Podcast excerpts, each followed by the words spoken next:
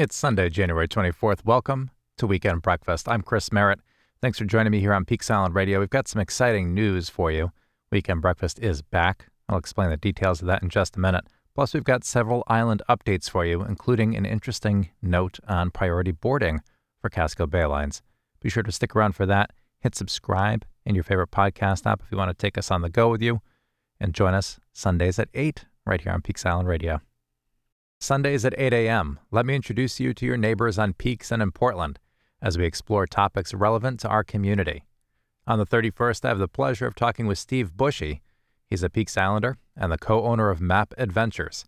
We discuss his career in cartography, the island's trails and forests, and we discuss his work on those trails, where those red trail markers come from, and what you can do to help keep the island forest healthy.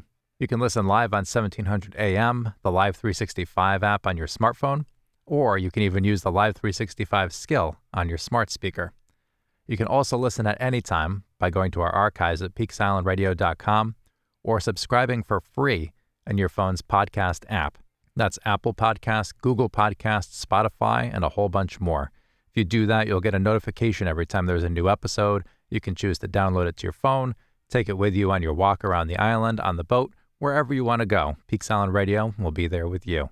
Join me for weekend breakfast starting Sunday, January 31st at 8 a.m. on Peaks Island Radio.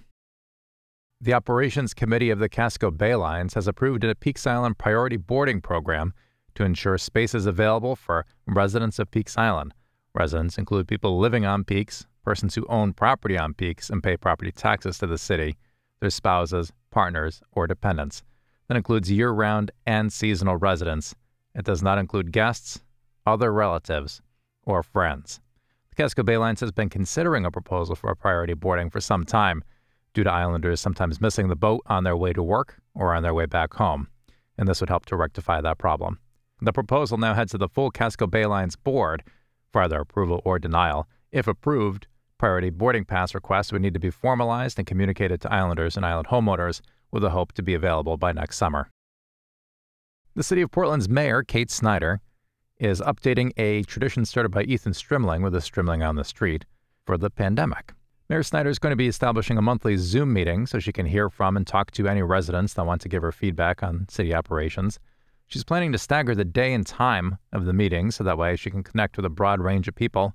The first is going to be held on Thursday, January 28th at 11 a.m in the February meeting will be held in the late afternoon or evening to accommodate folks who work during the first meeting. If you want details for joining the meeting on January 28th, you can check out the City of Portland's website at portlandmaine.gov.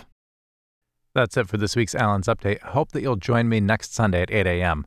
when I talk to Steve Bushey and the reboot of Weekend Breakfast.